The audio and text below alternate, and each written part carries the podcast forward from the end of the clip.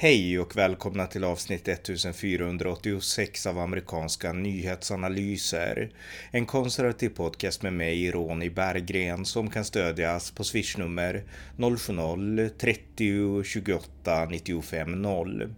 Igår den 3 februari 2022 lät USAs president Joe Biden meddela att ett amerikanskt elitförband slagit ut den nuvarande Isis-ledaren Alashimi al-Quraishi i en militärinsats i Syrien. Last night, operating on my orders, the United States military forces successfully removed a major terrorist threat to the world, the global leader of ISIS, known as Haji Abdullah. He took over as leader of ISIS in uh, 2019 after the United States counterterrorism operation killed al Baghdadi.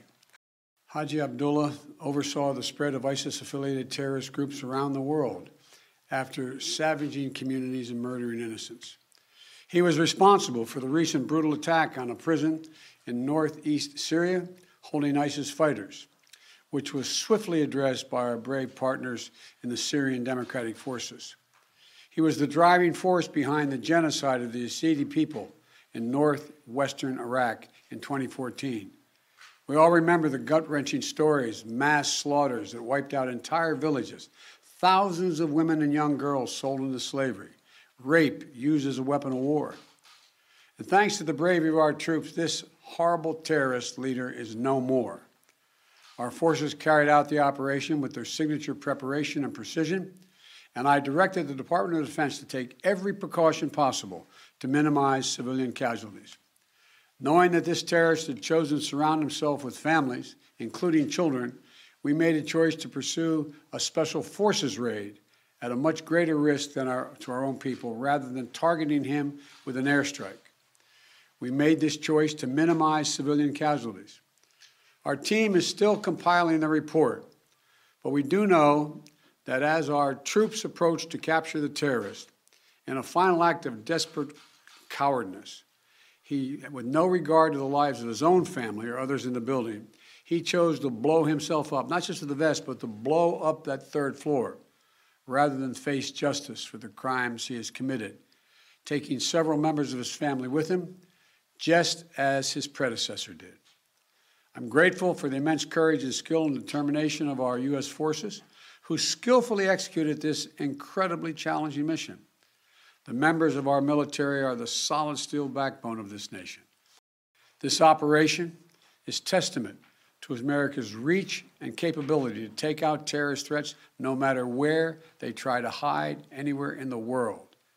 I'm determined to protect the American people from terrorist threats, and I'll take decisive action to protect this country and we'll continue working with our close allies and partners, the Syrian Democratic Forces, the Iraqi security forces, including the Kurdish Peshmerga, and more than 80 members of the global coalition to keep pressure on ISIS to protect our homeland.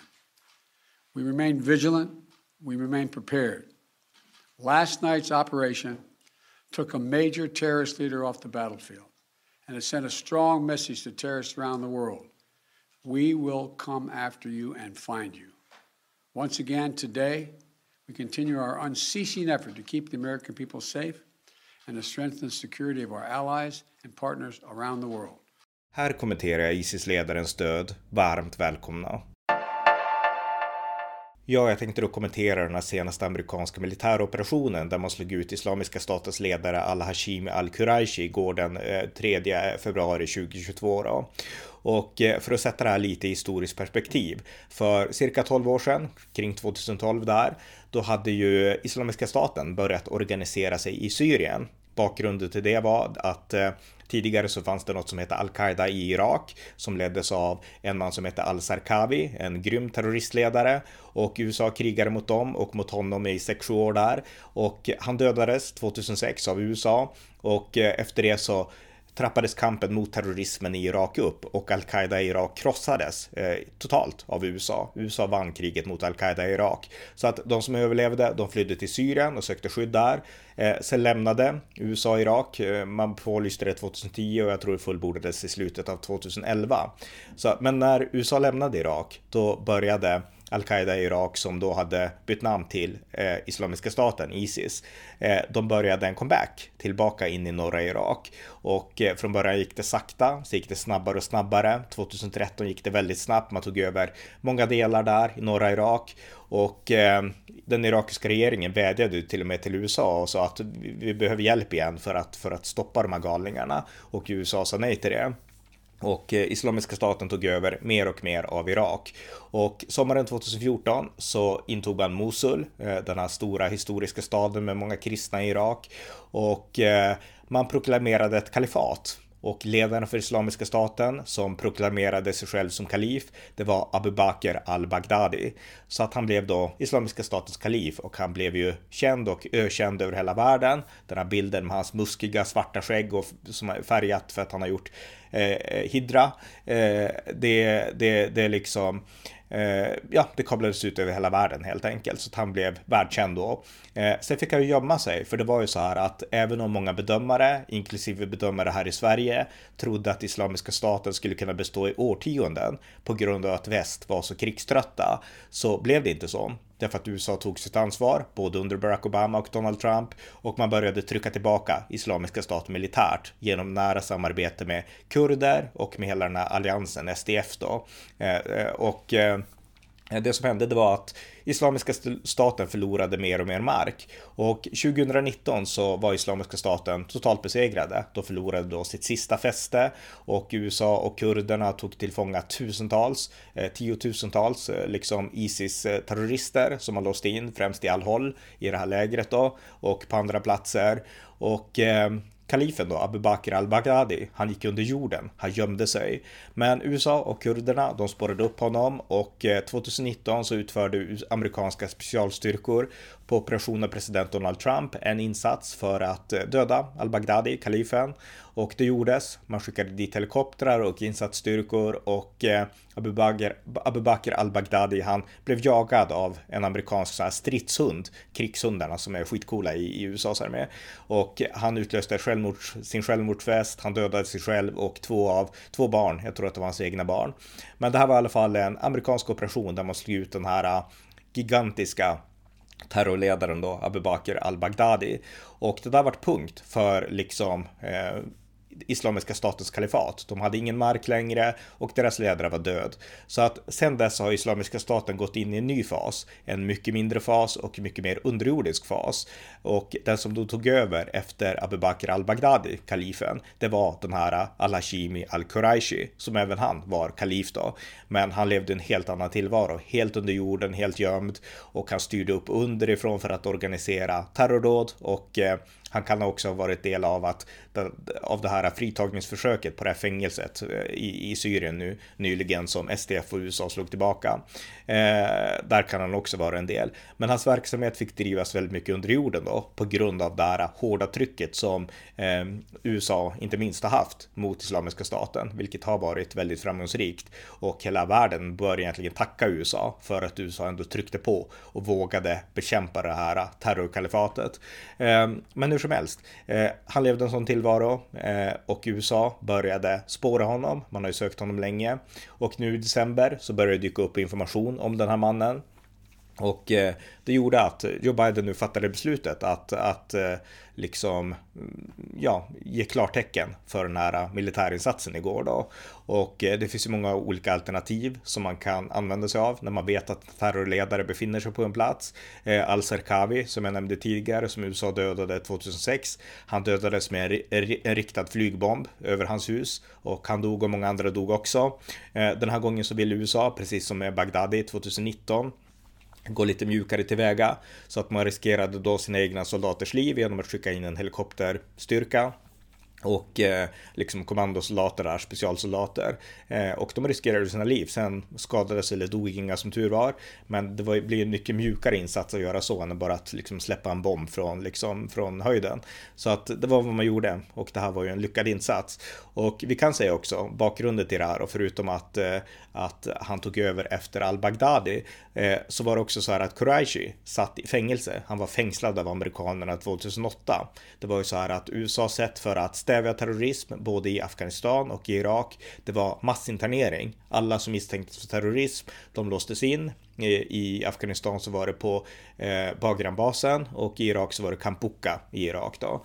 Och eh, där låste man in dem, man förhörde dem och eh, väldigt många satt ju inte där så länge. Det här är liksom USA, inte Irak till exempel. Man låser inte in dem hur som helst utan man låste in dem, kontrollerade, förhörde. Ibland kunde de sitta en viss tid och om man inte misstänkte dem för något terrordåd så släppte man ut dem igen. Det var så man liksom, det var liksom mer en slags, eh, vad ska man säga, en slags eh, anhaltsplats för att granska och sen liksom försöka gallra bort de värsta. Och de värsta tog man ju. Men på den här tiden så var Al-Quraishi en mindre kille. Men hur som helst, det som är så intressant ur ett svenskt perspektiv, när han då satt där så förhördes han under överseende av, jag tror att det var general Stanley McChrystal. Han har skrivit ingående om hur man förhörde folk på Kampuka i Irak.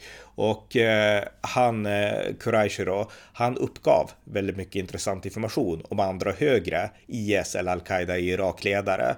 Och en av de här som han nämnde, eh, det var en svensk. Och det var en svensk som hette eh, Mohammed Momu hette han och eh, han var en av eh, Al-Qaida i Iraks eller Islamiska statens toppledare eh, och han ledde då eh, verksamheten i norra Irak och han förråddes där då 2008 av eh, Quraishi som, som berättade exakt i detalj om den här mannen var, att han var svensk, att han var svensk-marockan och eh, USA insåg ju genast att det här är en toppledare för Islamiska staten. Och i de här förhören uppkom också att den här svensk-marockanen skulle kunna bli ledare för hela Islamiska staten.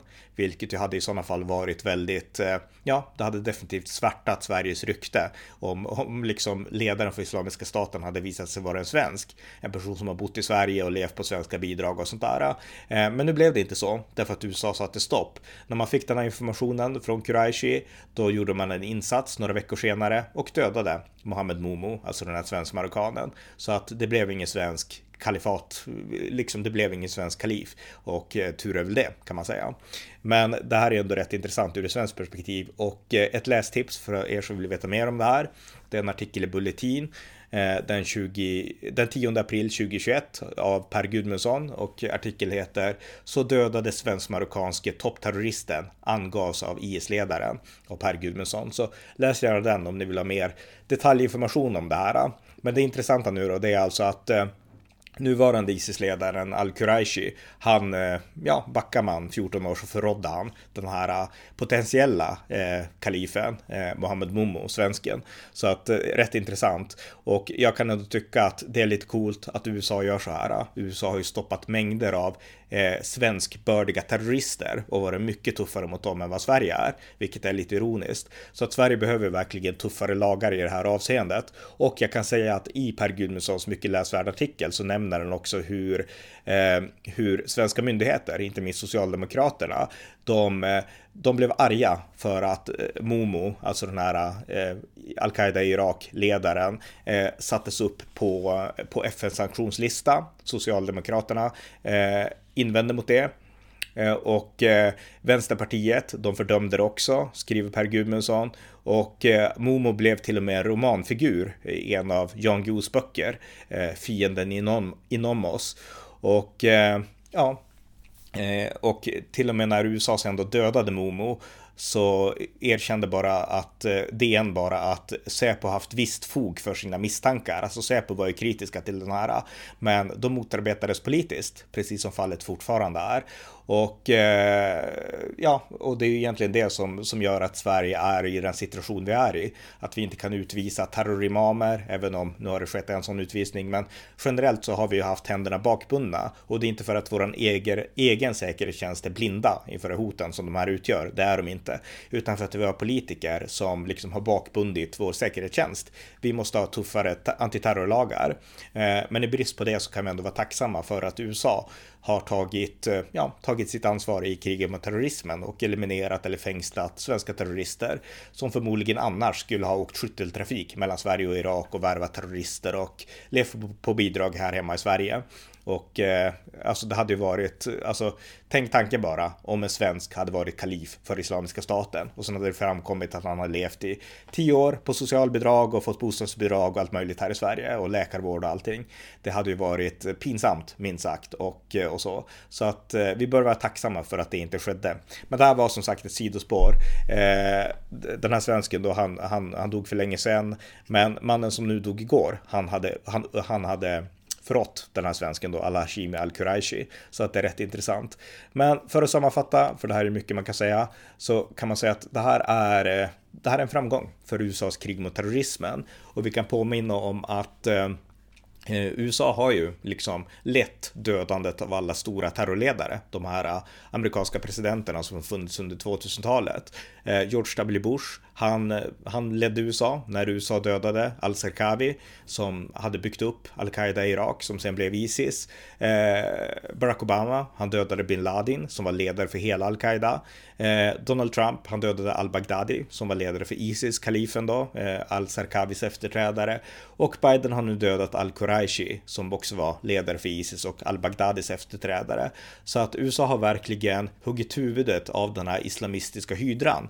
Och eh, det är ju så att det kommer ju alltid upp nya terrorledare, det har vi sett. Men faktum är att den här, eh, ja, den stora kroppen av terrornätverk, den blir försvagad när de här terrorledarna dödas. Al-Qaida i Irak var i mångt och mycket starkt på grund av att eh, Sarkavi var en stark personlighet. Eh, likadant bin Laden, han hade ju en lite mer liksom undangömd roll när han dödades. Men de här ledarna, att man dödar dem är viktigt för det försvagar organisationen. Och många bedömer nu att även om Islamiska staten absolut inte kommer försvinna så är det svårt att hitta kvalificerade ledare som har utbildning, som har erfarenheter och som har anseende både teologiskt och krigsmässigt i den här världen, i de här miljöerna. Så att eh, desto fler huvuden på hydran som huggs av, desto svagare blir kroppen och det är någonting som som vi bör komma ihåg i den här kampen. Alltså att även om det här inte är slutet så är det ändå liksom ett sätt att hålla de här eh, jihadisterna på mattan. Och vi kan ju se idag, det är inga stora terrordåd än idag på grund av att USA har tryckt ner Islamiska staten så totalt.